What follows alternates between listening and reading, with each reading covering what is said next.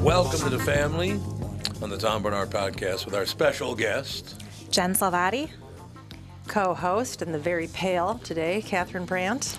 And Andy Brant Bernard. Why are you very, very I don't pale know. Today? I just look like I'm a ghost No, I don't think so. floating around. No I- doubt I think it's about that time of year where you haven't seen any sun in a month already.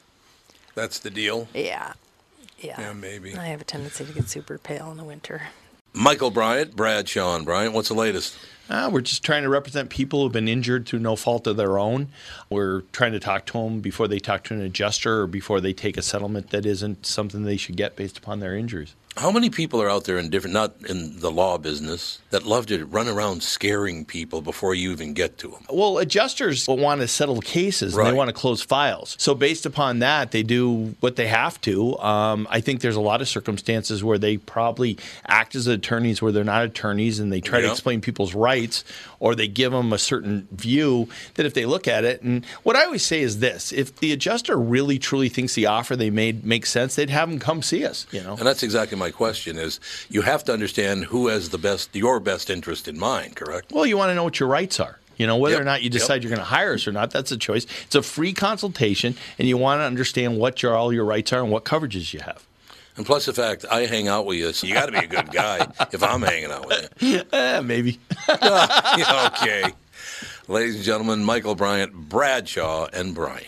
Doug, how are things going at Burnsville and Coon Rapids Nissan? Well, we're in first and second place for the year in Minnesota. That's pretty impressive. What do you think the secret is? Well, clearly, people like overpaid morning DJs that can't throw a first pitch over the plate.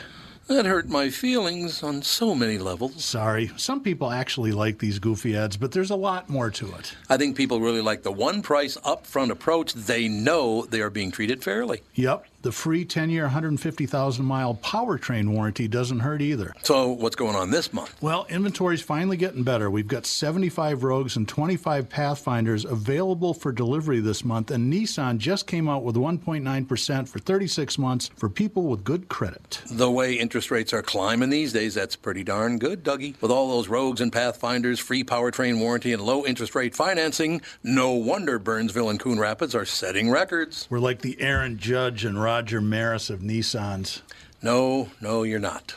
You know, you're just talking about uh, being pale and this and that. At least you didn't do as badly as the guy at the ironworks. Did you see that? No, what happened?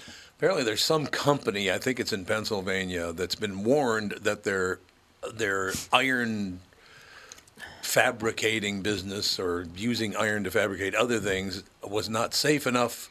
Hmm. Guy fell into a vat of molten Oh, no. lead. Mol- well, molten iron, anyway. Yeah, it was molten iron. Fell into it. He said, as he fell in, he liquefied. Yeah. His body just liquefied. He would've felt as it went nothing. in. It's so Oh, hot. no, he didn't feel anything. No. Well, that's Oh, no, a no, no. feel good story. But I, can you imagine watching this guy's body just liquefy right before your eyes? They're iron workers. don't- They've seen all sorts But of I still stuff. don't understand how your safety standards can be that low or that can even happen. They didn't even have a railing in front of him. that's- They're going to get sued out the ass. Uh, sure. Well, Well, that's getting sued. I'm sorry. That just doesn't seem like anybody from OSHA has been inspecting No, it Yeah. doesn't, does it? because they should have been shut down till the safety standards were met. well, they warned him about something else like last year, and that didn't get fixed either. I know, but when you warn somebody and they don't comply, you, they have I the know. right to shut them down. And they didn't do it? I know. Interesting. Yeah, I um, I could understand? melted copper in my backyard before. You remember that? Yeah, I remember your smelting Made phase. a little smelter. Um, and so I melted about probably half a pound of copper. Copper is much, much lower temperature than iron. Okay. But a half a pound of copper in a little crucible, about probably three feet away, is still uncomfortably hot. I bet. It's like touching a hot stove kind Yeah. Uh-huh. of thing. So, I mean, if you think of just a campfire. Can't five get too thousand close. pounds of molten iron. Yeah, Yeah. The it's heat that most people can't even really fathom because it's just so Yeah. so hot. I think that's true. Most people couldn't even understand. No. how hot and to think that actually they don't is. have any security or safety around there is just I don't know. Negligence? It's true. called negligence. Well, yes, it is. yes, it is. No question about it. it is called negligence. Jen Salvati with us, ladies and gentlemen. One of my favorite things. here. Yeah, you're not going to find a whole lot of defund the police or defund the military in this studio. It ain't going to happen. so, Veterans Airlift Command, what a great, great thing this is. I want to hear all about it. All right. Well, you have to remember, Veterans Airlift Command is who brought y- my dad Mm. My, my up from father-in-law, yep. from Arizona In the uh, during middle of COVID. Yep. I would like to know why Don got a special private jet, though. He got a private jet, for God's The sake. guy Because liked World War somebody- II vets. Somebody volunteered their time and their talents and their energy and money to do it. It was the most amazing experience. He was, you have no idea how high he was riding. For, for like three months, all he would talk about is, Did you know that I was Mm-hmm. gifted a ride on a private plane? Well, I mean, It can you was so imagine amazing. the way It he was grew up? He unbelievable. probably never would have thought that he would No. be riding for free on a private jet. There's No. no, way because he was bo- not born. Well, was he born in Jamestown? No, he was born in Billings, Montana. But he was raised in Jamestown. Yes. For the most part, Jamestown, then North Fargo. Mm-hmm. Dakota, pretty poor area. You know, not a whole lot of private jets out there. I wouldn't say they were poor, but they A weren't. hundred like- years ago, they sure They weren't were. wealthy by any stretch. Yeah, by modern standards, you know, no Yeah. indoor plumbing, that sort of thing. He had indoor plumbing. He was, He- I he don't wasn't bet a- he didn't. alive in You the told 1800s. stories about your grandparents having That's- an outhouse. That's on my other side. oh, that was the other. No, grandparents. there's no way they had plumbing there 100 years ago. No way. in Jamestown. Maybe in the city. Did he? Did he, grow up lived right in the city. Oh, Oh, did, did he? he? Yeah. Oh, I thought he didn't lived live on a farm over or there. anything. No. Oh, I remember going to. They had I- refrigerators and everything when he was I was alive. four years old. They had I went up to my iceboxes. And everything. four years old. I went up to my aunt Mary Ann's farm, Larry and Mary Ann Levine. Larry and Marianne. Yep. Yeah. Larry and Mary Ann Levine. Mary Ann is still alive. I love Wow. Mary Ann. She's a wonderful person. She is. Four years old, I had to go to the bathroom. Two o'clock in the morning, I wandered outside to the outhouse, and Toots, my mother, went berserk Oh, when I'm she sure. found out I did that. Well, yeah. Wandering around four year old, middle of the night, out in the middle of nowhere. Probably get taken by a wolf. Well, I could have fallen in too because that hole was big enough. For Oh me. God, For yeah. a four-year-old, yeah, For a that's four year true. old, but But back to Airlift Command. no, yes, back to airlift command, It, exactly. uh, I remember I was just like frantic to get him up here. He- My mother had died in the room that he was in down in Flor- in uh, Mm-hmm. Arizona. Yep. And he wanted to come up here so badly and get out of You can't blame him. yeah, can't blame him at all. COVID was going on. He Oh, they weren't letting him outside. yeah, and Yeah. I mean, and then it was like every senior that comes near COVID's going to die, you know. So we didn't want him on a on a commercial flight, and he was pretty frail to even be doing that. And I remember call, somebody told me about your organization on on social media, and I was like, so I got and you. s- I, I don't know if it was even you. I got a whole thing of notes I was going to bring in, but I forgot, of course. Um, they said they love flying World War II vets. Oh, yeah. Because there's not a whole lot of them. Yeah, can't be it's like many these left. guys will do anything for World War II vets, and I'm like, really? well, and he should- was up here within, I think, 30 days. Should It was point amazing. Because she won't bring it up. Should point out that Don tried to get into uh, to World War II when he was 16, and they sent him back. No, they were going to send him back. Oh, but they never did. I thought no, they actually did no. send him He back. talked. he he, went- talked he talked his commanding officer out of it because he said, by the time you send me home, I'll be 17. Yeah. And then I'll, I'll just, just come back. re-enlist, yep. So what's the Come point? back anyway. And he was like, okay, I guess that's true. but yeah, he was a guy at 17, 18 years old, um, releasing people from death camps like Dachau and these these camps. He wasn't in a big one. He didn't do a big one, but like that, yes. Well, I, I guess He you did know. a practice death camp. yeah, he, he he was just had to was a wade smaller through the one. dead bodies, so it wasn't that Oh, big a goodness. deal. I mean, yeah. But at 17 years old, to go through something like that, then he was shot and wounded. He was. He got hit by shrapnel. Yeah. Or shrapnel, I thought From he a was shell. shot too. No, it was a mortar. Mortar oh, it was a came mortar, in. Mm. Mm-hmm. okay. But he carried that with him his whole life, right? There was Yeah, still he had bits of shrapnel shrapnel in his body all the time. The whole yeah. time. Probably so- carried a lot with him his whole life. Oh, Yeah, I the shrapnel. shrapnel. guarantee you Yes. that.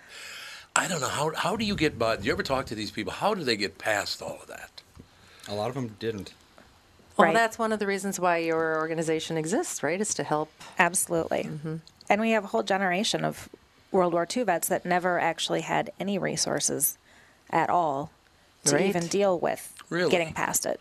No, you were No, just I mean, expected it was, to go it was home. shell shocked, and that was it. You went Mm-hmm. home and you carried that all and talked to no one about it, and that was You That were just- was it. Yeah, you were just supposed to go home, get married, have a bunch of kids, and make a life. And that was like that's what a lot of them did too. A lot of them actually just did it. My They didn't grandfather talk was about a it. World War II veteran, and you know, talking to him later in life, that was he said, "Well, I suppose maybe, maybe I did have PTSD. Maybe what they call that Yeah. now."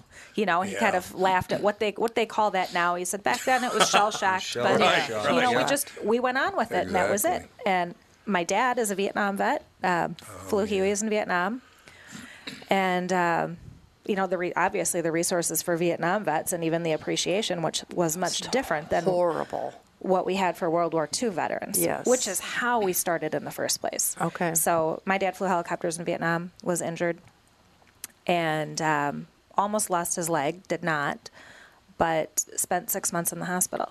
And You know, we should mention, by the way, Huey uh, helicopters were not the safest place to be because they transported troops in and out of the jungles and all these different things. Yeah. Absolutely. He was smoky. He was the first one in. Oh, So uh, a lot of war so- heroes in your family over there, Yeah, absolutely. no doubt. and it's skipping a generation here, but uh, Well, you're he- certainly doing your part to help. Yeah. It's and it's an honor. Uh, but he he started Veterans Airlift Command s- in Really? 2006, and thought he would. He's a pilot. He continued to fly. His Right. his he he retired from banking, and I think he was maybe 59 when he retired from banking. Thought he would fly guys locally around the you know five Yeah, state area with yeah. his own plane. Didn't fly jet, um, but then calls started coming in. Uh, and then this was 2006, 2007. Hey, we've got guys at Walter Reed, Brook Army Medical Center that Oh, need flights. And he started recruiting some of his buddies that had airplanes and, and realized, hey, this isn't just going to be a small thing. This is, we actually need help here. So uh, he, I want to say he started in 2000, started in 2006. I came on board in June of 07 Wow. and we maybe had 100 pilots signed up with us at the time and we've had about 2700 nationwide now that's amazing. and It is wonderful. i had a i had a little bit of a marketing background and he said hey we've got this email list that someone gave me you know donated to us do you think there's anything you could do with that uh, yeah so, yeah, maybe. so I essentially started junk mailing people saying, hey, you know, we've got a quad amputee who needs to get from Walter Reed home to Michigan for the very first time. Can you use your airplane for this? And the response rate on junk mail, I would say, is not usually great. This one was yes, yes, yes. Oh, Oh, wow. can't do it this time. Let me do it next time. Sign me up. So we kind of got rolling that way. It was and it was very organic, uh, word of mouth. So we didn't do it. You know, you don't see radio advertising for us. You don't see a lot of no. advertising and it and it's um our primary mission really started out just with our resources post 9-11 combat wounded um, at this point we can do combat wounded from i would say most eras Really? Yeah. Okay. What a wonderful story that is. I Uh, How, mean, how do you? How is it? Mostly the pilots that are donating everything, or pilots donate everything so we have a small staff of four uh, and, and my staff has been with me for 11 years 9 years my dad's the founder i've been on this is year i'm in my 16th year now dedicated um, uh, somebody's on call all the time i've got on call this week so if you call, call late need a flight tonight i'll be the one answering the call on that um, it's an honor to be able to do it Uh, we have what I see growing up in Minnesota. I'm not, you know, my dad was in out retired from the military by the time he was 21. So I grew up around airplanes, but I did not grow up around military. Growing up, I grew up in Edina. So, very, you know, I don't think I had maybe three friends whose dads were Vietnam veterans. Really? Yeah. I mean, and if they were, they didn't talk about it Okay. it was it, it's it's an interesting it's an interesting thing not growing up around it and and being from Minnesota not seeing the sacrifices that our military makes and there's a lot that I didn't see until I started doing this uh, when you look at not just limb loss but traumatic brain injuries PTSD and a lot of the flights that we do are flights for soldiers, veterans who you would not necessarily know that they were injured when you first meet them. But then you spend 12 hours and you realize you've had the same conversation a few times. There's traumatic brain injuries that affect short term memory. Uh, or getting through an airport might be difficult. And you can't see that as a gen, you know, general population doesn't necessarily see, hey, this guy's got four limbs. Why would he need to travel on a private aircraft Right. jet for free? Well, because he might not make his connection Yeah, because 'cause he he's can't get forgotten there. where it was yeah. Yeah, okay. or just anxiety from being around crowds. I flew home from Atlanta on Sunday. I stood in the security line for an hour and a half. Oh, they God. eventually moved our line to the accessible line because there were so many people there. So any if, if a veteran had actually needed to use the accessible line, we'd gotten moved to that line and it was an hour long. Wow. So there's I mean there's definitely a, a value in flying privately over commercially too. No question. And one thing that I, I must say that if Tom Brokaw says they're the greatest generation, I'll go with that. You know, he wrote that book. Did you ever read the book Greatest Generation by Tom Brokaw? No. It's phenomenal. He honors people like you're talking about so so well in that book. It, it's really amazing. If you get a chance, I don't think people really understand what those men and women went through. Do you think Do you think uh, this generation gets it at all? No. No. I bet No. not. No, Not at all. God, it just it was a, a world war going on, and you know we just kind of maybe got lucky because it was found that that missile that was fired was not fired by the Russians; it was fired by U- Ukrainians, and it overshot its target. They were already talking about going to war, and like, oh my God, yeah, World War III will not be a good one if it ever happens, and I hope it never does happen. But that's not going to be a good time at all. No. So odd, the entire world at war. How does that even happen? Because of power hungry maniacs, Greed. Yeah, Yep, and that's greed. true. Mm-hmm. which we still seem to have plenty of.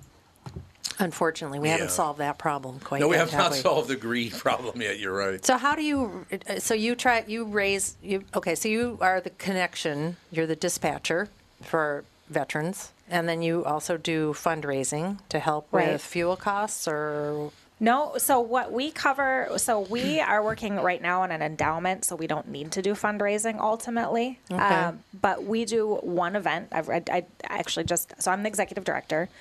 We do one event every year called Hero Flight, and we do it in a different city every year. This year we were in um, Reynolds, Georgia.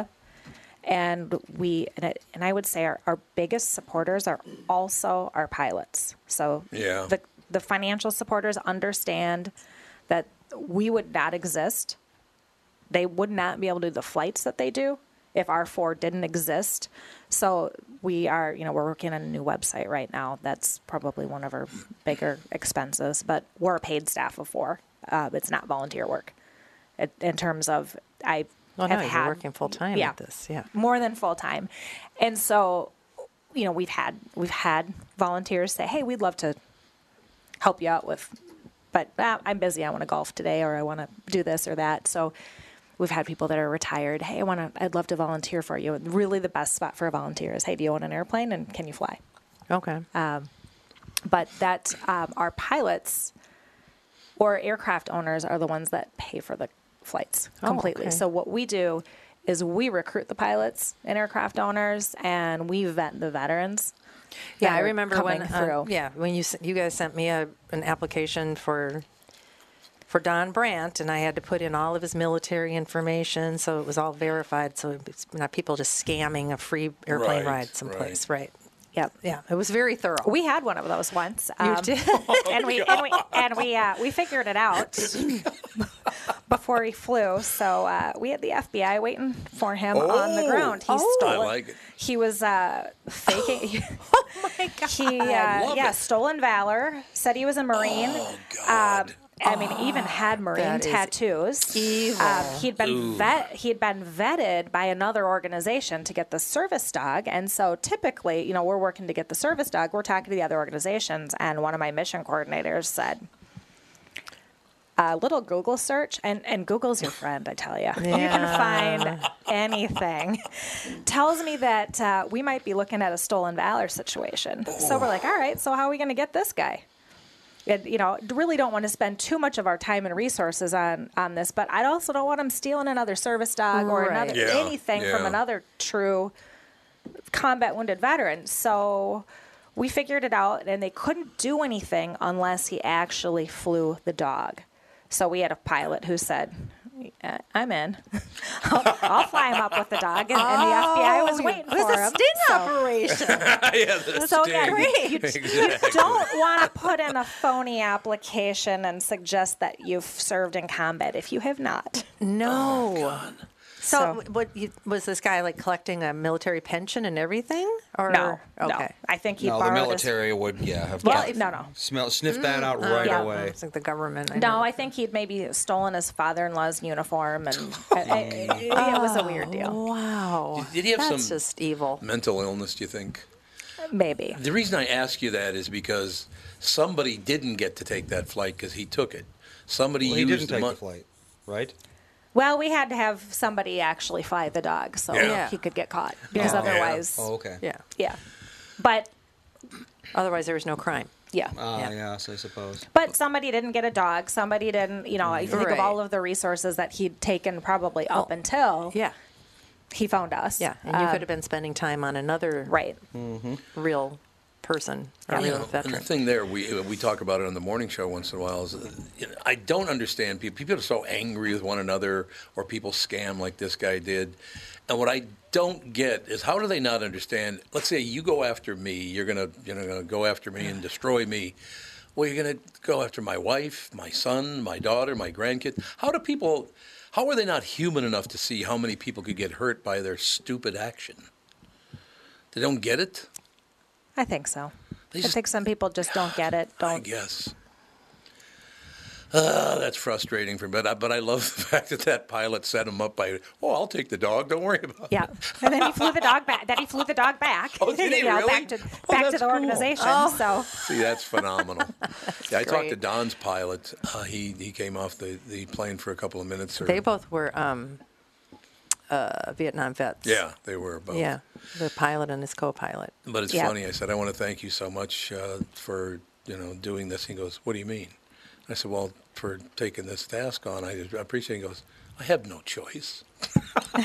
it was really sweet. He's like, No, no, I got to do this, and I'm doing this.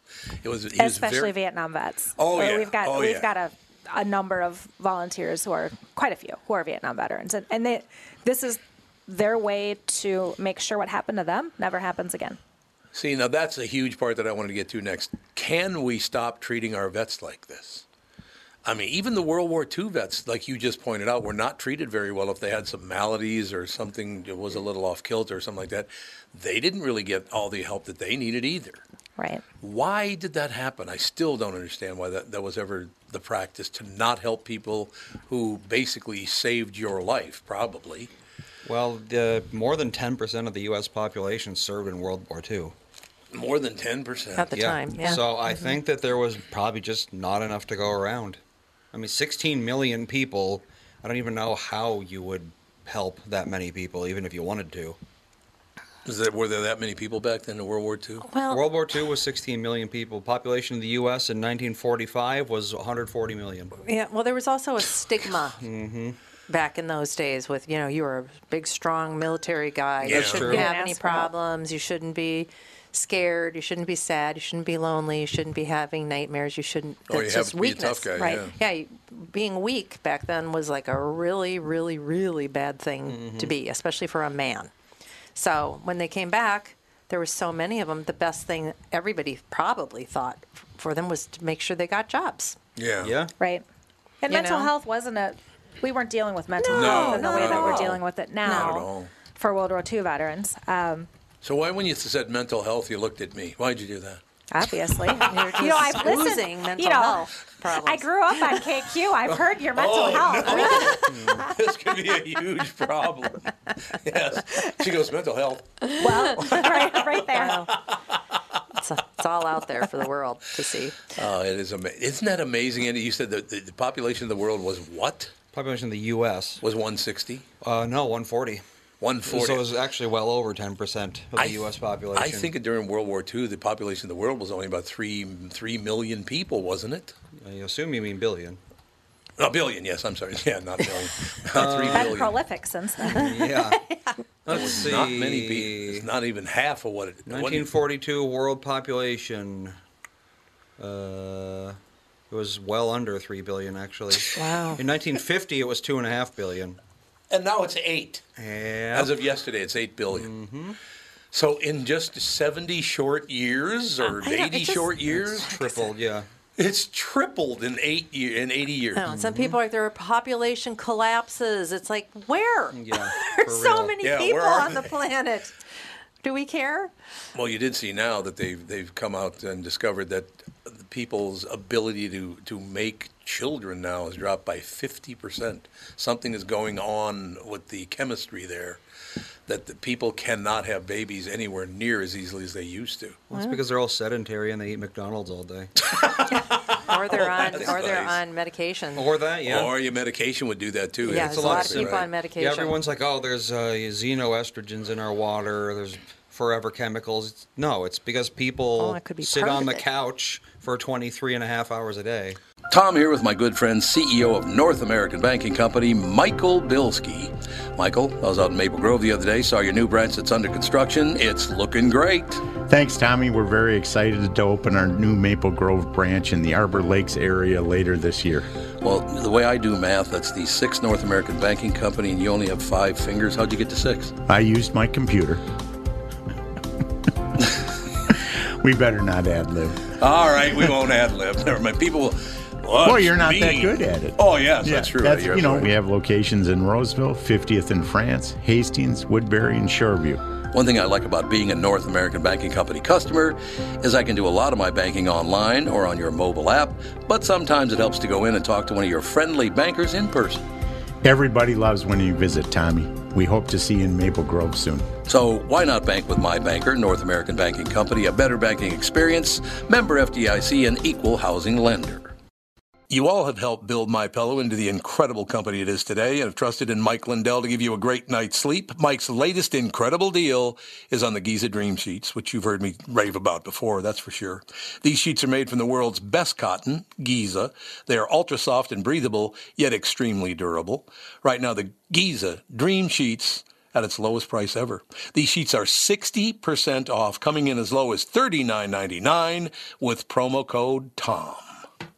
Ooh, I'm going to throw this in. This has nothing to do with what we're talking about, but it was such great news. I want to mention it. I saw uh, just before I came into the show this morning um, Ah. a chemical that does not allow fentanyl to reach your brain has been now discovered and will be on the market soon. Wouldn't How that be great- Narcan? What does that mean? it, uh, somehow it blocks the chemicals from affecting your brain the way fentanyl does and killing you actually. So you take it when you take fentanyl? What, what's the point Well, of I the think it's drug? like Andy said, and th- they used to. Use, well, they still do use Narcan, but I think it's a situation before it does. i- If you're showing bad signs and you get to the hospital in time to take this, Oh. that it will block it from from killing you. Oh, here we go. Uh, it's called Zimhi. Yeah, Zimhi. Yeah, Uh, there it's you an go. injectable version of naloxone. oh, is that what it is? So naloxone uh, is a nasal spray. okay. So- I don't know why an injection would be better. Better? Yeah, I don't know either.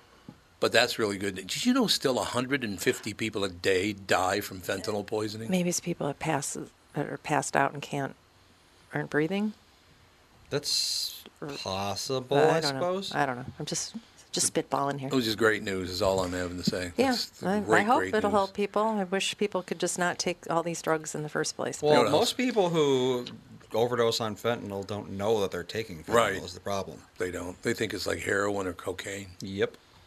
and then, of heroin course- never kills anybody. Then, of course, they also made it nice and colorful so the kids would take it, thinking it's candy. So, thank you for that, too. That's wonderful news. But anyway, back to the, uh, the subject at hand here the great uh, work that, that people. So, before World War II vets, this never happened. Like, they, they wouldn't take World War One vets on train trips or anything like that. I- I'd never heard of it before the World War II vets uh, started doing this. What are you talking about?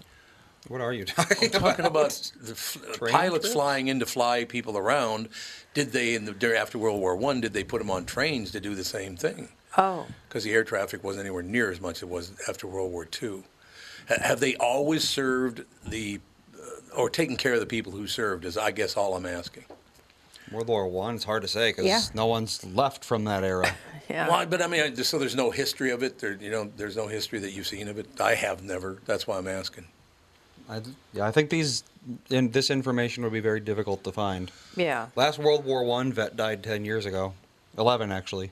It was only 11 years ago. He was 110 years old. and I He was gonna enlisted at the say, age of man. 14. I was he would let, have been in early. Yeah, he was. 14. Yeah, look up his uh, what's his name? It's like Charles Schultz or Yes. Charles invented Schultz. The peanuts. Peanuts, cartoonist. Charlie Brown was there. I swear to God, it's something like that. Could be. In World War It One. could be vet. Charles Schultz. Yeah, that's not Very exact. common name, actually. That's true. Uh, let's see.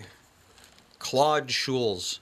Claude Wow. Schulz. You're very close. It was. CS. Um, Yeah. But yeah, if you um, Google his name and look up his uh, enlistment photo, I know mom is gonna Four, react 14 react years old. to that. Yep, That's because he looks amazing. like a newborn infant Yeah, there you go. at 14 years old. And where's he? Where was Well, he we, from? we were I guess digging he'd up. be a tween. all of not those quite, photos. But look at that. oh my, he is a child. He is. He shouldn't He's even be a able to. baby. he's a baby. I know. and he was in the army at, at that age? Yeah, this Well, is you have a 15 enlistment I have a year old. photo. 15-year-old. Can you imagine him? Yeah, instead of going to hockey tryouts today, hey, Yeah. hey, Holy hey, kiddo, Oh God, this is he what you're does gonna look go like do. He's 10. I know. He looks like he hasn't even started puberty yet, and yet he's fighting in World War I know. One. I think about that a lot. With my dad was um, My God, that was when he was in amazing. high school. They had a some sort of a training program so that the high school students would come out or go into the military as an officer. So he was in some sort of program to come, go be an officer. I'm like a 16 year old.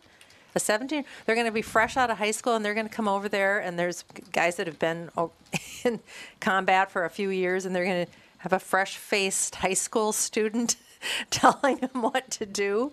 It just seemed like that's strange. But he never made it through the um, through the uh, training because they they had all call for everybody to get over there. So it was it was time not well spent. But at any rate, I think when he was 16, my dad my dad went into the service at 16, wanting to go. Him at 16, Yep. I was like. I don't even know if it's a possibility for today's kids to Yeah. My dad was 17, I think, when he signed up for, but he and he had already been flying, but he was he was 17 when he signed up to go in. 17. Oh Yeah. It's just, you think about today's kids, Oh, yeah. and they seem so Dumb. unprepared for even Dumb. going off on their own Right. and being able to do laundry. How I know. how would we Well, I do? mean, Mm-hmm. if you think about it, the army is actually not a terrible environment for someone like that because they're told what to do at all hours of the day. You know, you wake up at this time, Oh, I you suppose go do that's this, true. you go this place, you do this thing, and then at this time you go to this place and you do this thing. There's no like independence really. But just going through basic training. I mean, kids aren't really usually very fit Mm-hmm. No, not a lot of back muscle then, I mass. think uh, back then back then, but now. I mean, how your dad probably started helping or helping out around the farm when he was like six years old. Dad never lived on a farm. We went to his like grandparents' farm and helped out. I mean, but back in those days, the activity was you went fishing, you went swimming, you Yeah, that went too, yeah. golf. You know, I mean, he was a caddy. I Yeah. mean, yeah, you did stuff. You Yeah. didn't stay home watching television, Kids were playing video way games. more fit back then. That's true. That is true. There was But I- nothing to do. But There that's was- just that's my point. Is that if we had an all call to go to war Yeah, it wouldn't, wouldn't be good. in three months, I don't. I don't even know what would happen. Most, I'm guessing, most young men would flee. They would just go to Canada, or they would just get try to get out of it. There's no way that they would do it. I just can't even There's imagine it. No way. No, That's so we just weird. don't have that population anymore. No, we don't. We don't even have we don't even have a patriotic population. No, Oh, we God, don't. no. Well, We're that's not that's patriotic. every country though. Every country's youth is not prepared for war, and that's Mm-hmm. why no one's. I mean, God, look at the wars we got going on right now. We got technology that people 100 years ago wouldn't even be able to think of, and we got superpowers fighting each other right now, and nothing's happening. Probably Oh, because Veterans are still dying. Well, I mean, yeah. I mean, like in the world stage, Yeah. you know, it's basically just like two powers butting heads over and over for no real reason. And then when you talk about the percentage, you know, talk about 10% in World War II. Yeah, that'd be One percent is what we have yeah. serving now. Yeah, right. And they're when having you a hard talk time about not- recruiting, right? And They're when you having a hard talk about time. not being able to relate, yeah, that is Yeah, it's It kinda is scary. difficult. Yeah. Well, that's one thing. The And when you World War talk about II generation. I mean, if you look at every like cartoon and TV show made while they were in their like 20s and 30s, it's all about World War II because they all had it in common. So they knew that like if you go to some random guy your age and you start talking about World War II, he's probably going to be like, "Oh yeah, I remember that." But now they don't really have that kind of thing.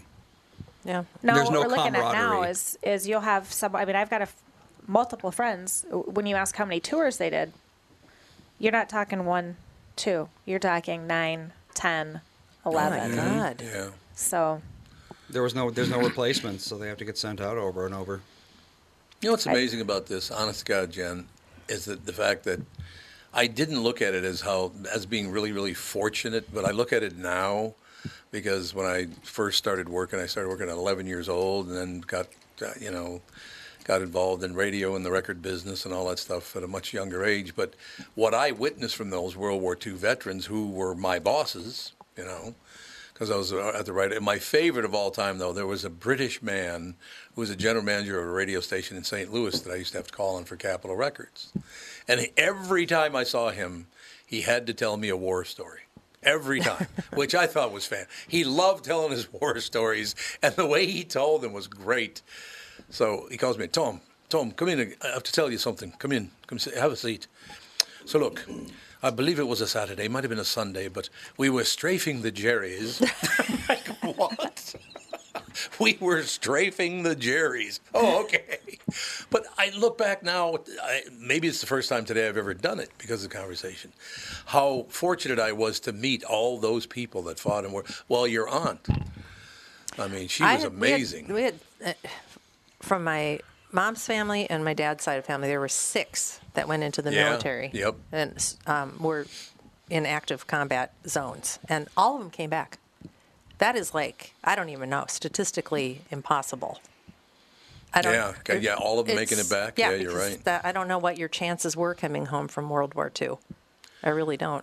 You I have to wonder, understand another thing, actually. though. Another thing you have to understand, Jen, is that uh, in Catherine's family, she had a great uncle named Young Jim. Young Jim was 90. so Well, you know those nicknames they stick. he was such a nice guy. What a what a nice All man. Oh, very nice people. Uh, start of World War II, combat fatality rate was 55 percent. I don't Whoa. know how they all came back. I Worse just don't than even a coin get it. flip. wow. Uncle Worse than a Uncle, coin Al, flip, Uncle Al was in the Navy. He was on a sh- you know a active ship. And he was like what six four or something like that. Yeah. he was a big fella. I think Yeah, a he wasn't ship. hiding. I think a ship was a good place to be in World War II. Really? I could be wrong, but I Yeah, think airplanes were Well, going not- and bombing. Air- them. airplanes Pearl Harbor. weren't great because they were very, you know, one hit and you're going down. I don't know. You look at. I don't know.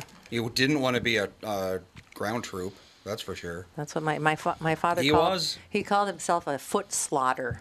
Yeah, What was your- exactly. Well, they called them cannon fodder back then. Yeah, he said foot slaughter Mm-hmm. God. because there was a lot of army back. I mean, most most everybody was in the army. Yeah. A lot. Mm, Yeah, it was probably mostly infantry. because we needed ground troops. Yeah. Infantry is what takes and holds ground, yeah. Yeah, back in those days, I don't know what kind of statistical stuff they've got now, but Uh, I, I wonder. mostly, I, I would guess the Air Force is probably the biggest one, right? Biggest Because for they're what? dropping for dropping bombs and things and not getting your troops killed. Well, yeah, I think Air Force is pretty safe these days because they're all going supersonic speeds. Yeah. You know, but back then the planes weren't very fast, so you could just shoot them out at the sky. Yeah, and they had to fly low because the bombs were probably crude in a way. Oh yeah, Very they effective, definitely but were. crude, yeah. definitely. the whole thing just i'm glad that we're we don't have anybody in the military right now Yeah. Well, i know but a lot there of people, out do there and a lot of fighting. people are very There worried yeah. about it there's a friend of mine who she talks about her son is in the uh, i think he's in the air force and how the planes aren't even being maintained Really? properly that they don't have the parts sometimes How, what? Yeah. How do they? That's what Our she- military doesn't have the parts. that's what she's saying Uh, Do they even understand what the? No one has Uh, parts all for the money anything. that we spend No, in the that's true. military it's like That is where true. the place you should be spending it at least is you know the people that are training and flying Well, you can have all the money you want, but if every single thing in the world needs a chip from Taiwan, and Taiwan stops making those chips, what can you do? The military should make their own chips. Yes, they should, but they don't. No, I can't solve these problems. No, Oh, you can't. Are you sure, honey? You can't Uh, I wish solve I them? could. So you take your little corner of the world and you do what you can. Yeah. right? Well, like you're doing. That's great. You know what's amazing to me is like looking back 80 years at World War II, and then you go back to World War One. But 80 years ago to World War II, much of that war was about ethnic purity. People don't really focus on it much, and that was that was Hitler's whole deal is ethnic purity. I mean, have we learned anything in the past 80 years? We're still fighting over people's skin color, which drives me crazy. I don't know. I just really wish You'd they think would we'd stop. evolve. Yeah, you'd think we'd evolve, and everybody could You'd just think we would. shoulder to shoulder. That's all Jeff, I know. Every everybody in that I know that runs some sort of a charity, they always have a special story or a special memory of something or somebody. Do you have one It happens daily. daily? Oh, really? I mean, it's it is. There's just definitely not a single single one. I mean, it for us, it's it's daily. I mean, this week I know we've got a one of the remaining Tuskegee Airmen. Uh, Really? We're working on a flight, and my mission coordinator is talking about talking to him, and he's 98. 98. He's so sharp. Everything's all there. Enjoy like and the opportunities that we have just to get to talk and spend time with. Yeah. I, I just got off of our annual event, which I don't really like to call it a fundraiser. We raise all of the money in advance, so we don't go and actually ask for money. And it, it's it's become after 15 years a family reunion of sorts where we get to spend time with our pilots and the veterans that we serve and then watch them interact and it's it's really great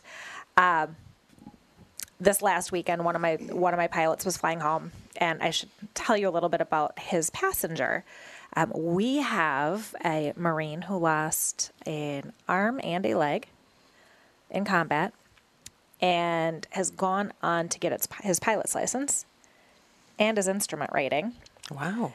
and he was flying right seat with the volunteer of mine flying back from Atlanta up to D, uh, DC area, and the air traffic controller out of Atlanta on the as they were leaving said, "Hey, is this Mike Bell?" Who was the volunteer of mine flying, and he said, "Yeah," and she said, "You flew my husband on a trip a couple of weeks ago."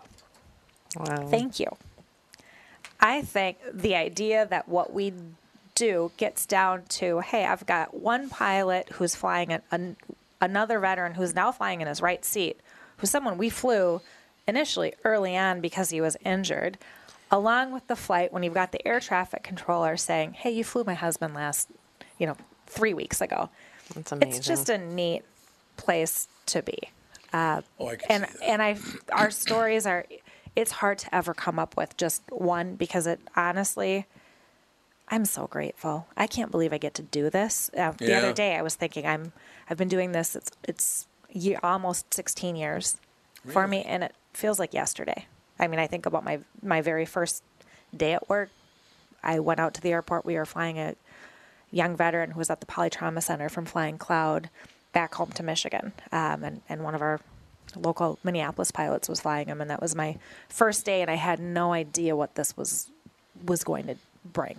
And it's pretty cool to see where we are now, um, just in terms of what we're able to do. It's not cool to see what like when I look at what we're what we're doing. When we first started, we thought we would, hey, this is going to be kind of we'll, we'll set up shop now, but we're not going to be here once once we're out of Afghanistan, once we're out of Iraq. No one's we're we're not going to be needed, right? We just want to get initially. Hey, we've got guys that are in the hospital home. Um, you know, get them home from Walter Reed, get them home from Burke Army. What we're doing now is these injuries aren't over. You don't get home and necessarily, hey, you know, I lost both my legs. Well, I need new prosthetics. Well, the prosthetist here isn't the best at the VA. I want, and I'm not necessarily speaking about the Minneapolis, but whoever's local VA. Right. I I go to this guy in, in Orlando. I I need my legs done here, or I've got therapy and I want to go here, or there's there, there's a specialized you know hyperbaric treatment and I want to go here. So ki- rather rather than bringing everybody home now, Now, when we've got people that are home, it's all specialized treatment. So it's a little bit different. Or um, I've got cancer from the burn pits. I need Oh, I yeah. need treatment for that. Um, I lost both limbs. I didn't think I had PTSD because I was so focused on healing Oh. starting to walk again and learning to walk now i need to focus on my mental health and or I, you know i'm going to inpatient treatment I, we do so many different flights and what we what we started with has kind of changed is our mission hasn't changed but what you know how we do it a, a little bit is is uh, now we're back and um, and realizing that we're going to be here for the long haul this wasn't a setup shop to get everyone home Right. from war it now is we these guys have have served us and it wasn't the one two three years that they're going to need help they're going to need help for the rest of their lives Mm-hmm. and i don't know if you've ever watched anyone go through airport security who has Oh, lost yeah. a leg um, Oh, yeah. or two Yeah. and have them pull the wheelchair out first and then have them scoot through i mean it, Yep. it's it's pretty disturbing to see that as TSA, this is what we're doing. So we're going to be here for the long haul and and creating a situation of where there's not that anxiety where you can drive an air, drive a car right up to the airplane, get in, fly, get where you need to go, and you're not dealing with crowds. I mean, my last, you know, flying out of Atlanta on Sunday, it was like, are you, are you kidding me? This was bad enough for for me and i'm thinking you know i i don't have ptsd i've got all my lit and i was just standing there thinking and now we're in the line that should be the line for someone who has a physical disability they've put us in that line and anyone with issues they're behind us at this point Really? Well, look at e- even uh, Minneapolis St. Paul Airport. There used to be four security lines. Now they're down to two, Two. in their infinite wisdom. oh yeah i Yes. Mm-hmm. saw that when i when i popped in it was like this line's out of under 15 minutes and i'm up there i'm like oh that was 45 Yeah. so those aren't even right Yeah, they've anymore. doubled the size of the airport and I know. halved halved the security lines. I just Yeah. don't. They make it as miserable as possible to Oh, fly. They really absolutely. do. They make it as miserable as it possibly can. So somebody has got some sort of uh, PTSD. Is yeah, I, I don't. I, yeah, sometimes I'm just like, oh my god, I can't even. Yeah. You know, I'm just holding it together here. yeah Person in front of me is Well, I thought you were talking about being married hasn't to me. even taken their shoes off yet. They're holding up everybody. yeah, have yeah, they to never us. flown before? You really this is got to your have first that time on an pre-check. airplane today. just All like- ten of you in I'm security like, before I'm me. like, Lord, give me patience today. Got I have all I can just to fly, and I don't, you know, I don't have those issues. So, yeah, I can't even imagine. Like you said, an hour and a half is just a crazy amount of time. I have a friend who's a double amputee, and I remember one time a wheelchair wasn't available for her when she went to the plane, and she had to crawl. Just to get going, all the way down the aisle, the dirty, filthy aisle oh yeah. on her elbows.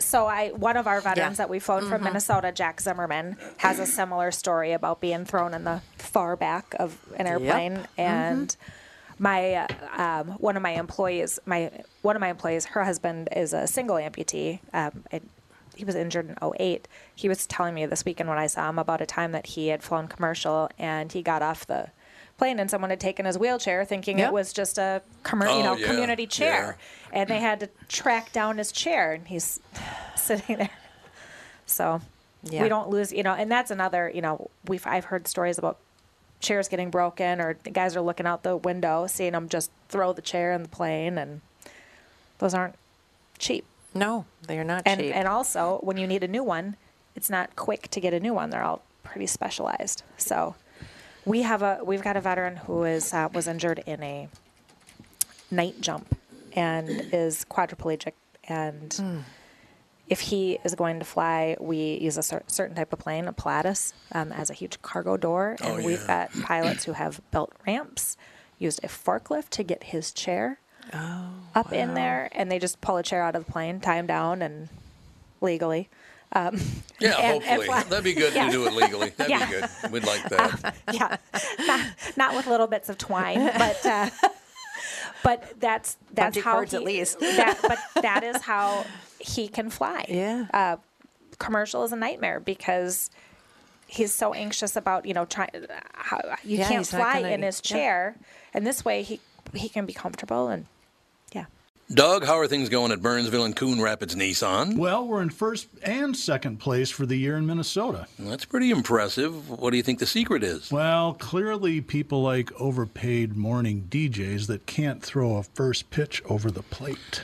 That hurt my feelings on so many levels. Sorry, some people actually like these goofy ads, but there's a lot more to it. I think people really like the one price upfront approach. They know they are being treated fairly. Yep, the free 10 year, 150,000 mile powertrain warranty doesn't hurt either. So, what's going on this month? Well, inventory's finally getting better. We've got 75 Rogues and 25 Pathfinders available for delivery this month, and Nissan just came out with 1.9% for 36 months for people with good credit. The way interest rates are climbing these days, that's pretty darn good, Dougie. With all those rogues and pathfinders, free powertrain warranty, and low interest rate financing, no wonder Burnsville and Coon Rapids are setting records. We're like the Aaron Judge and Roger Maris of Nissans.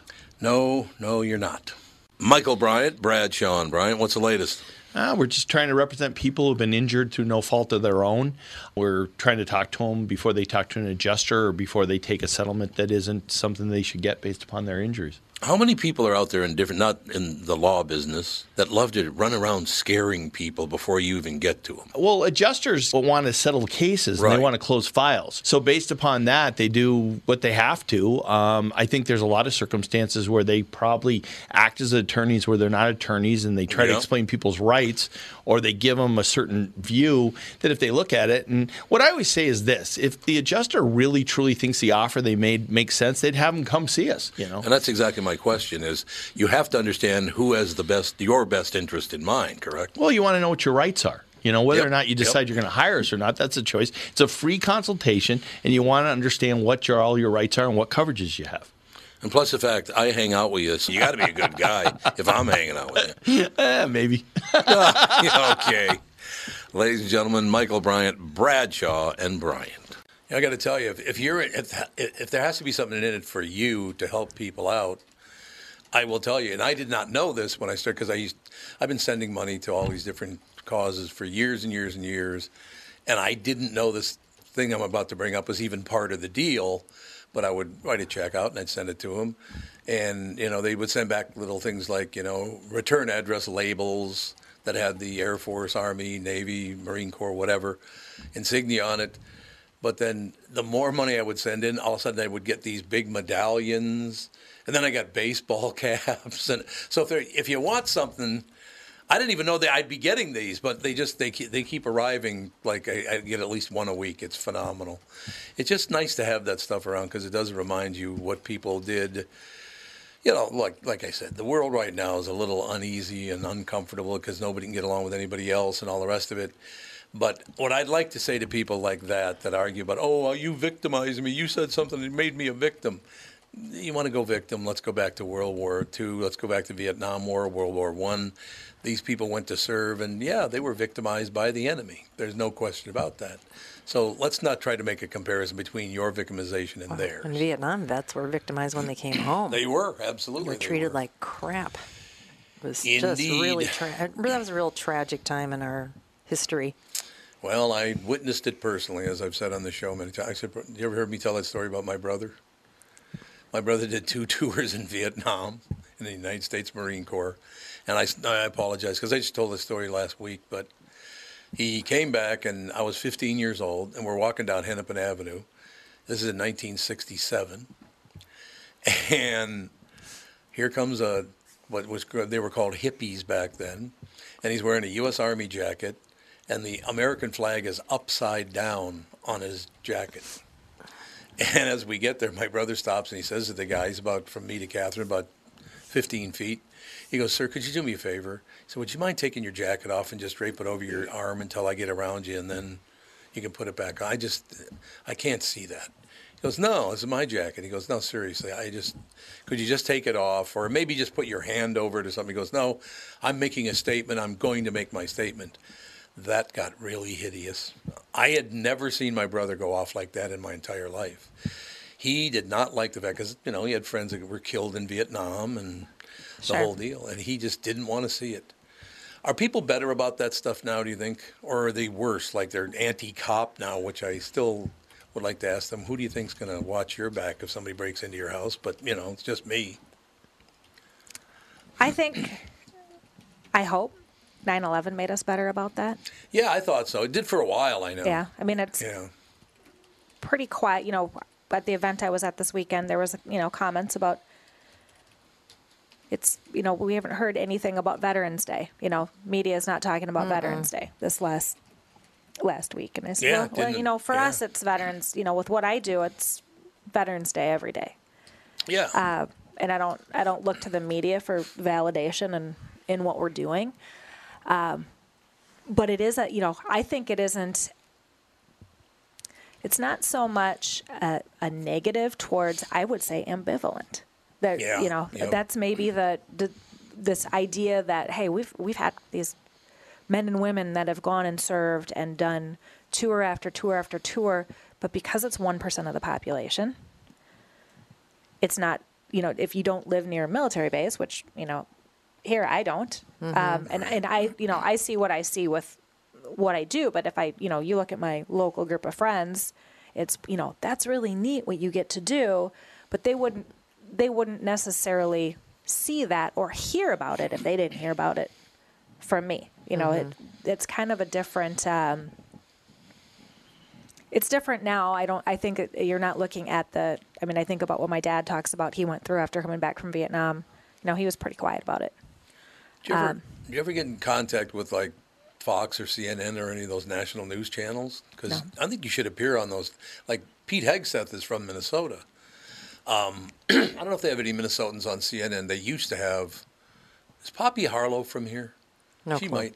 I don't know, but I don't even know who Poppy Harlow is. she's a news reporter on CNN. No idea. I think she's an anchor now on Poppy CNN. Harlow, yes, is from Minneapolis, Minnesota. Yeah. What does she look like? she's an anchor on, on CNN, I, I know. believe. I don't know.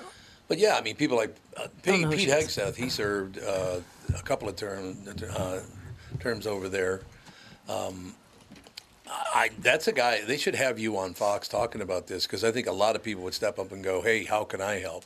I think a lot of because I don't think I've, I've ever seen them talk about this flying, you know, World War II and Vietnam veterans uh, to places they really need to be. I don't know if I've ever seen that on the news.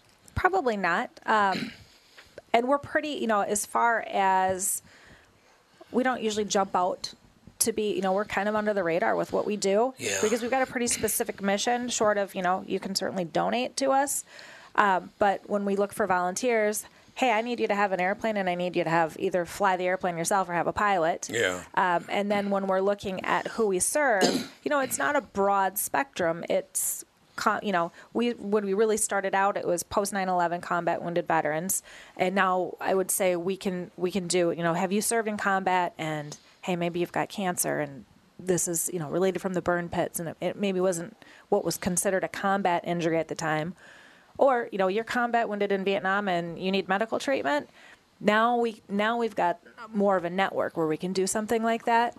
Uh, you know, and one of the questions to us, I think, has always been, how come the government doesn't do this? Yeah, why don't they? Oftentimes, do you want the government running this? No. No, actually, Right? come- No, it after, costs- I if said you it went cost wait cost a minute. million times more, and there would have to be permitting fees, and it would Right, just be a Oh, but if you God, call yeah. us, we, you know, it's no red tape. You you call us. I mean, and you've No. experienced it. There was you no know? red tape. So you will have someone who answers the phone, who responds to you.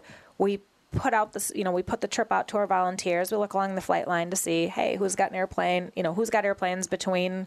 And I think you were Arizona, right? Yep. Okay, so you know, hey, we'll look at anyone on the flight line between Minnesota and Arizona, and we'll blast out. Here's the story of the veteran that we're wanting to fly. You know, this is their combat experience. This is the purpose of the flight. And if you pick it up as a volunteer, great. We're not going to harass you if you don't. You know, delete the email if it isn't something that Sure. you want to do.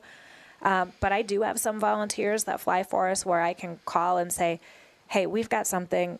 Uh, we got a flight today that I, I need. Um, Choctaw Nation flies for us. And Oh, they're, really? and they're, um, That's they're a great. I'm glad to hear that. their their chief pilot um, is the kind of guy that you can call on a Sunday afternoon, and he might be out fishing, and oh, you need me? I'll stop what I'm doing. Um, he's a former Marine. Uh, Once a Marine, always a Marine. Yeah, that's true. Um, but he found a trip for us one day. He called me and he said, "Hey, I met this young woman on the way. I think she was broke down in her car, and I don't know if, what happened. If she had a flat tire or something, her car broke down, and he was went was going to help her get to the gas station, and said, "What are- you know? Where are you going today?" And noticed that she had a prosthetic leg, and she said, "Well, I'm actually driving from somewhere in Oklahoma, I think Durant, Oklahoma, down to Brook Army Medical Center to get my leg work done." And he said, "Well, let me call Jen. He calls me. and He said, Hey, would you mind? Could we call this a mission? If I take her, I'm going to get the airplane out and fly her down to San Antonio because she needs a flight. I think she would qualify. And I said, Of course she would qualify. Combat wounded amputee. You're going to, Yeah. thanks for finding her on the side of the road for us.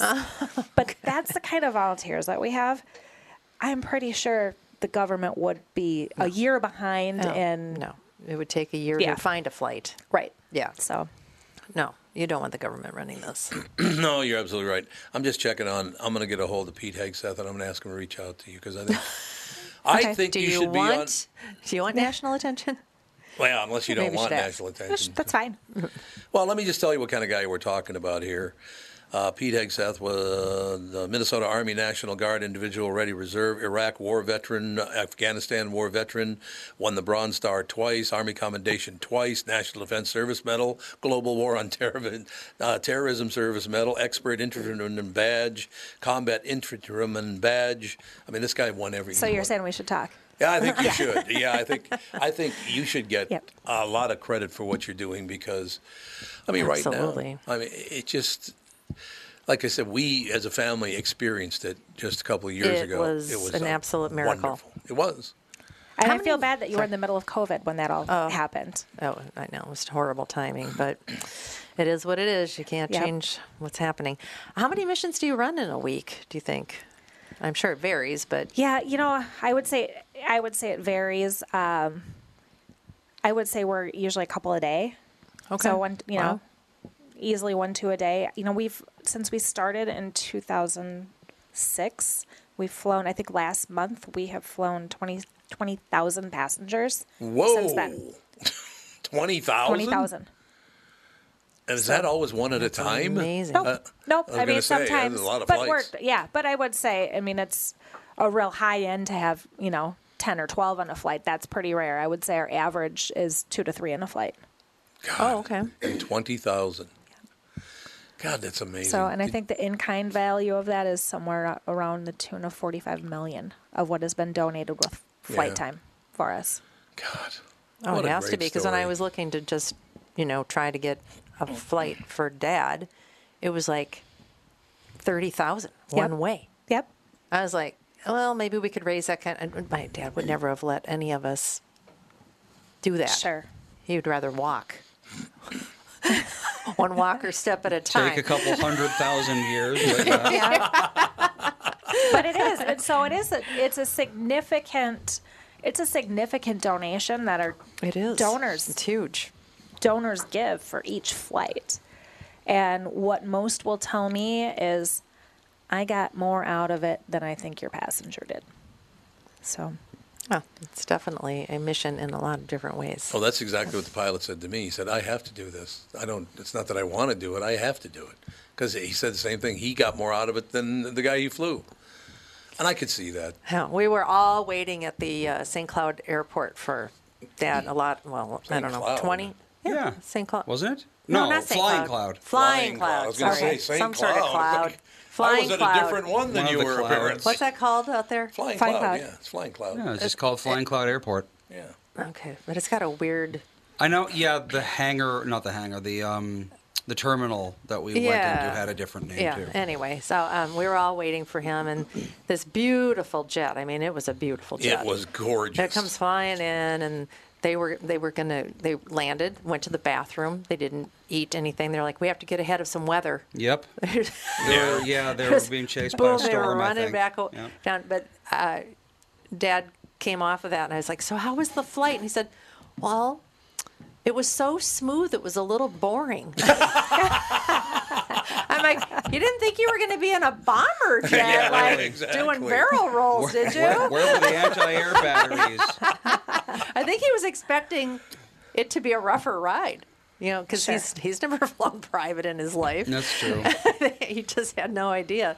The only uh, Well, and the only before small that- airplanes he ever were, was on were military ones. And you can Yeah. imagine how they rode. yeah. Oh God. Yeah. well, before that, he probably hadn't flown in quite a while. Oh, probably not. I don't even know the last time he went. I know he went to the Golden Valley House for something, probably like ten years prior to that. Yeah, they hadn't flown commercial in a long time. They were also, uh, uh, you know, getting to that age where they were afraid of crowds getting Yep. sick. They didn't want to get sick Oh, because when they yeah. got sick, it was like they were sick for a long Mm. time, Mm-hmm. and they Sure. thought that was going to do them in every time they got sick. So they hadn't been flying commercial in a long time, but it was. It was just so funny because he comes. I mean, it was just this gleaming, beautiful. I don't know how much that thing cost Oh, coming in. This little coming off of it, they're like, "All right, dropped them up, bye." Yeah, I think I think uh, I can have Melissa post the video. I'm pretty sure I took a video of that. Oh yes, um, yeah, we I'll have, have her. videos Po- I'll of it have her put that someplace. up on um, Well, social hopefully you got media. a little uptick in some donations because in Dad's obit a few weeks ago, we Mm-hmm. we put in there, in you know if anybody wanted to donate anything to donate it to you guys. So hopefully you got a little Thank you. uptick. Yeah. How- Appreciate it. How does that go? How, uh, as far as donations are concerned, are people people stepping up? Yes. They are. See, that's Yes. wonderful to hear. I, I almost was certain you would go. Well, we wish there could be more, but no, they are. Huh? That's great. Yeah.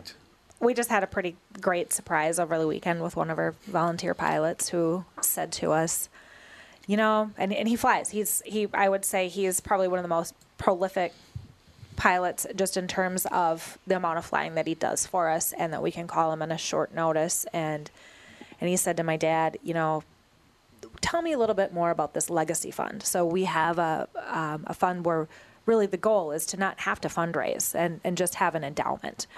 And and he had spot you know he he's been a sponsor yearly sponsor for us, but he said, well, you know, okay, I'd like to donate a hundred thousand to that, and then came back later and said, well, I've changed my mind. Oh God! And you were like, oh no. ah, that's okay. You know, you know, maybe you got ex- out out in front of yourself, a little excited. Actually, we'd like to donate two hundred fifty thousand.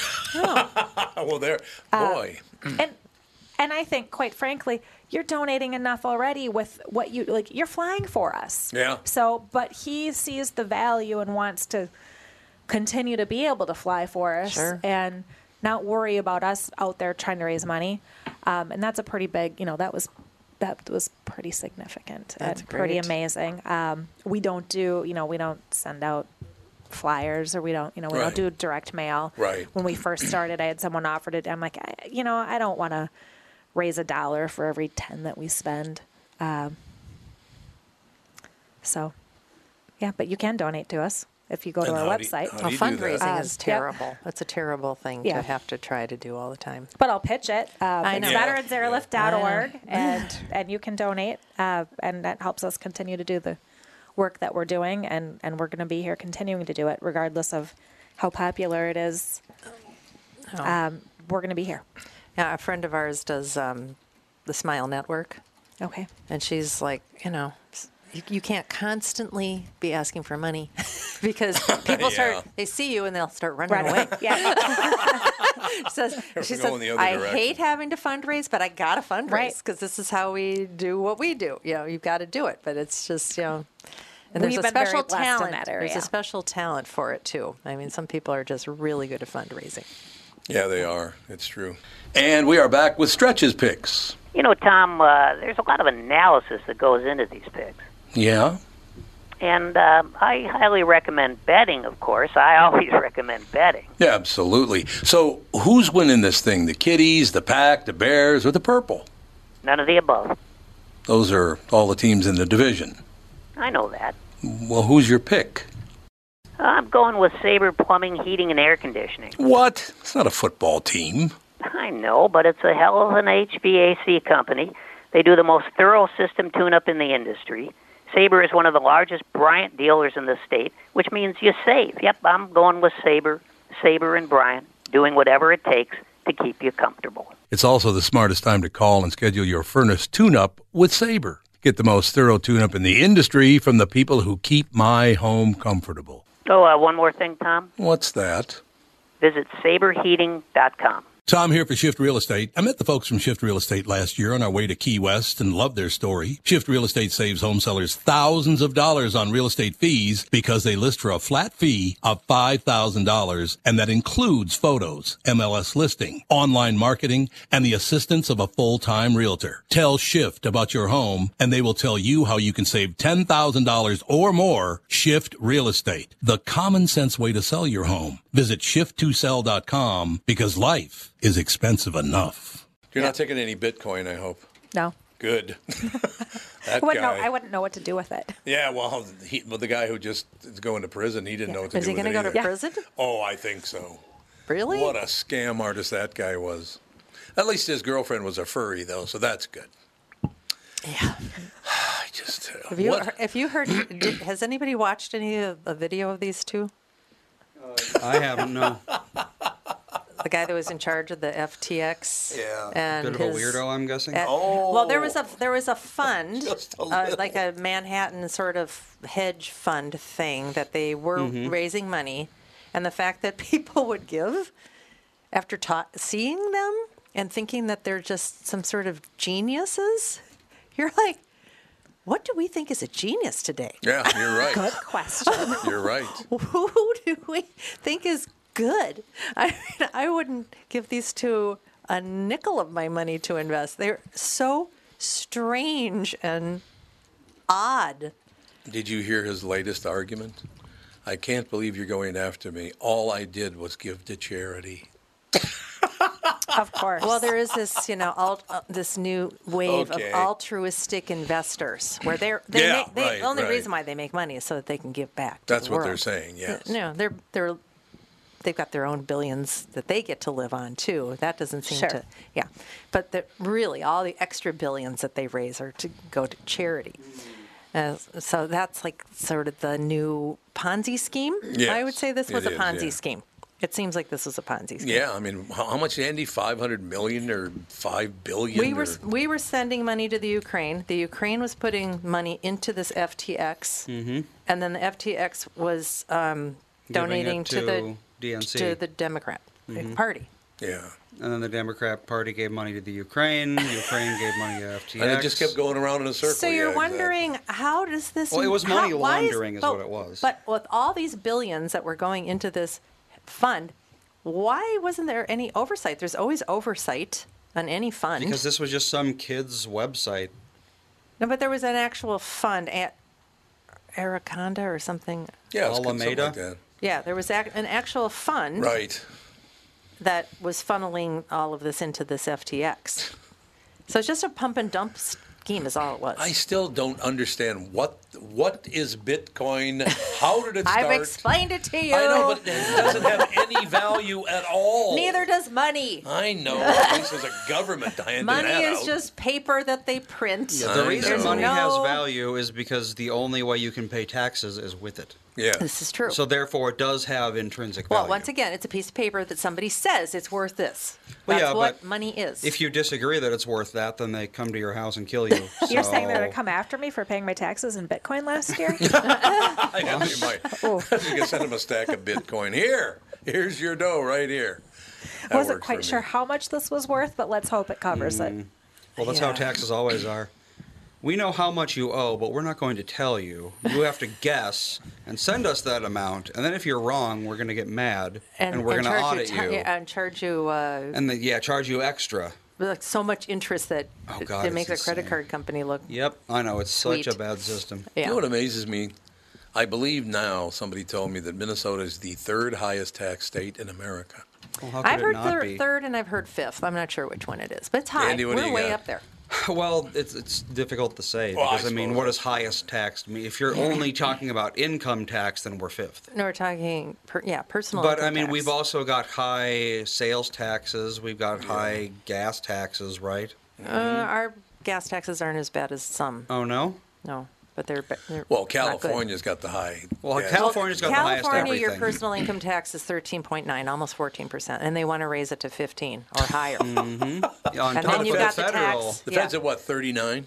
Top rate? yeah, Yeah, so Mm-hmm. you'd be losing out on 54, sixty percent of yeah, your money. Almost 60% of your money, yeah. yeah. Yeah. Yep. Yeah, well, they deserve it. That's good. Mm-hmm. And of course, as you said, the government should be doing this, but they're not using any of the money for that. Why? I, Yeah. and the Oh, ticket the announce- government could possibly handle this. No. No. No, no, no. Well, It's look at too you. You personal. know, look at Wanted you to. guys. You're doing it with four, Four. people. it's just absolutely like you're so efficient, obviously, and you've got it all. f- You know, you've You know- got a good network. and part of it is that we're all decision makers. So I think you talked to Mar- I think you probably talked to Maria. Yes. she did your Maria. the trip for Yes, you. yes. we're all decision makers. So my staff can make a decision. They don't need to wait till they can get a hold of me. Not that I'm difficult to get a hold of, but hey, make a decision. Yeah, you don't It's- have to have 25 board meetings. Right. Yeah. We've got a smaller board. We don't. Yeah, it's we're decision makers, and I think that's part of it. I mean, you tried to run this through the government, and you would have forty-five different pay grades to Yeah. finally make a decision on Right. anything. You know, and and they're bigger decisions. I mean, the, every trip, you know, when it comes out financially, every trip that we fly is fairly expensive. So you know, they have to be able to make decisions and and not have to, and that stuff is oftentimes immediate. So. Yeah, it, it wouldn't be a government gig. So where Not at does all. all. that money come from? So I mean, they the pilots It's donate just a all lot the of. pi- it's all the pilots. is it she all said. pilots? All of it? I mean, literally all of it. for as far as our donations or for who covers the pilot's flights I guess all your donations. Yeah. okay so whoever co- you know f- for all of our donations i mean that's whoever wants to donate Um, Yeah, i think yeah. you know you he- you're more likely to hear about if, about us if you've experienced us before um, whether it's been personal as a family member or as a pilot i would say we we have a lot of guys that really just enjoy doing it and know Mm-hmm. hey this isn't going to be around if if i don't also support it Right. We've got um, Vehicles for Veterans, which is right. So our office is right kind of next door to you guys, just across from Costco over here. And we Oh, all work yeah. from home. It's it's kind of a I would say at this point we get our mail there, but we all have been working for home from home long before COVID. It just was more economical Sure. to do that. But um, Vehicles for Veterans are they're in the same same office. Mm-hmm. Walked in, saw our name. We weren't even there. Saw our name one day and said, "Well, what do they do?" Well, they were our title sponsor. They have been. They s- they support us significantly, which is great. It's Minnesota local, um, and and they don't have an airplane that I'm aware of. They don't. You know, they're local. They fly. They don't fly for us, but just found out about what we did and and realized we were serving the same same group and they support us So so, and did you- significantly Did you not go down there because they closed the Dairy Queen right next door? Is that why? Yeah. that was it. I don't need to go to it. Well, my Dairy Queen's closed now. It's winter, so you know I don't. So I some don't of have them a. did- oh, yeah? Yeah, I'm old school. I'm out in Minnetrista, so the closest Dairy Queen to me is in, is closed Well, yeah, for I- winter. I, just used to for live uh, winter. in St. Paul, right on Snelling. That one closed in the winter. Yeah. Did it really? Well, that, Oh that yeah, was one of I the used to oldest live in things, St. wasn't it? Paul and go to that one too. Yep. So That that that might have been one of the. I think it's one of might be the oldest Dairy Queen in the state of Minnesota. It's not big. No. No, it's got. Does it even still exist? Is it still there? I think so. I wonder. I don't know Oh, for yeah? sure, but then there was Connie's creamy creamy cones. There's actually a lot Mm-hmm. of Over on- ice I think cream that out was there. like Como. Yeah. Yeah, there was a lot of ice cream out there actually. yeah, it was a good thing. No doubt about it. So, how do people step up and and donate some money? veteransairlift.org, and you can do it online. You can mail in a check. You can call me. Uh, if you've got an airplane and you want to fly for us, we love that. Um, and you can sign up your aircraft right on our website, and we send out emails that show well that'll tell you what flights that we have available. And then there's also available missions on our website, so you can always check those out too. If there's a specific flight route that you fly often, and you may want to check out what what we've got open for flights. Do they ever um, team up with private, like passengers that want to like Uber and pay some pay money to be on the flight to help offset costs? No, so our pilots actually can't take payment for flights when they're Oh, flying charitable flights. I So was just trying to k- yeah, think no, of a way no, of Bring a helping lot- out with the more gas job. money. No, no, Yeah, and they, and they exactly. can't. Yeah, they can't do that. So Oh, okay. um, you, yeah, that's a FAA IRS deal. They're not able to take payment for flights. Oh. So because it's a because it's a donated charitable flight, Right. And they There's- can't like designate a few seats or something so they could offset their costs. no, Dang. I'm always full of good ideas that never work. Full of ideas. There's no question. but you could fly and donate to us. um, but yeah, no, that's they typically are flying the, the passenger, you know, the veteran that needs to be Sure. flown. And, and certainly if the veteran has family members that would need to fly along. That's, yeah, uh, you, you guys let uh, my brother in law come up from Arizona and be there with dad. Sure. So Be- that's not because something- he would have been alone, and his vision isn't wasn't is, wasn't all that great. And if he would have Yeah. had a little bit of a panic attack or something, he would have he was there for him, and then he just flew right back with them. Okay. so yeah, that was nice that you allowed that. It was nice for him to have a companion. Well, I can tell you personally, I Mm. will never forget that day. It was a really, really cool thing to just be there and then watch that plane go over our heads before it turned around and came back and landed. The whole thing was just handled so well. It was handled with class uh, from top to bottom. The pilots were just terrific, very friendly people. Don, at what he's at 94 at the time, Mm-hmm. Yeah. he, he was like a little kid coming off that airplane. Yeah, he like I said, he was just like couldn't believe what these people did for me. It was just so amazing. He was just But think he was about just, what he, was did. just- I mean, he I was think that's what it floored. comes back to, right? I mean, that's you know, Well, that's what I he kept made on a telling. sacrifice, and this is a, a great way to honor him. Yeah, yeah. I'm like, you almost died for your country. So yeah. something.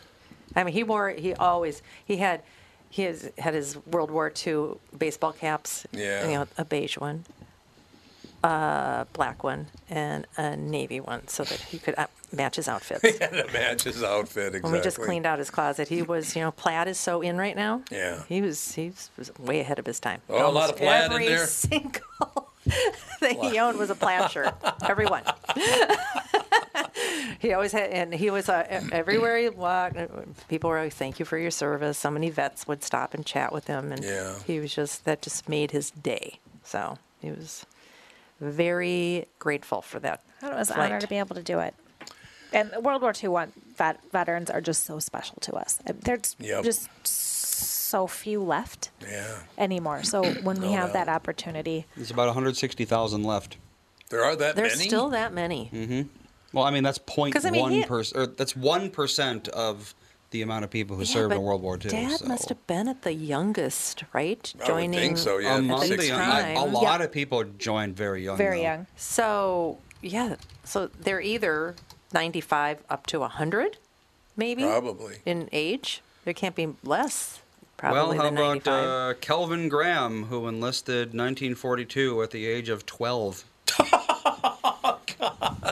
He was 12? And They must the not have known recruiter that. knew. They had to have known. well, why would you let a twelve-year-old in there? He'd Because it's, only be it's 92 World War years II. old we then. need more No, people but to go out. twelve-year-olds are not exactly reliable humans. It's true. Can't blame it on him. That's real nice. That's good. Yikes. I understand. Twelve. yep. 12 years old. Oh, I have a 13 year old, so I'm just looking at that shaking Yeah, Oh my no. head. Yeah, for real. No, you're not doing that. We need to come back once in a while. Keep uh, keep tabs on everybody and everything, and let us know how everything's going. I'm going to reach out to uh, Pete Hegseth and and so Catherine, you you- you have her number. I do. Okay. As long as we got your number, uh, but thank you for coming in today. I, seriously, it's just it's a huge thing And in it's- Catherine's family, my family. It's, it is. Thanks for having me. Oh, well, God, it's just it's a it's a great organization, and you're doing a lot for people that just I mean they could probably do it another way, but it would be traumatic and horrible. Sure. And yeah, you're really helping so many people. There you have it. Thank We'll you. Talk to you tomorrow with the family.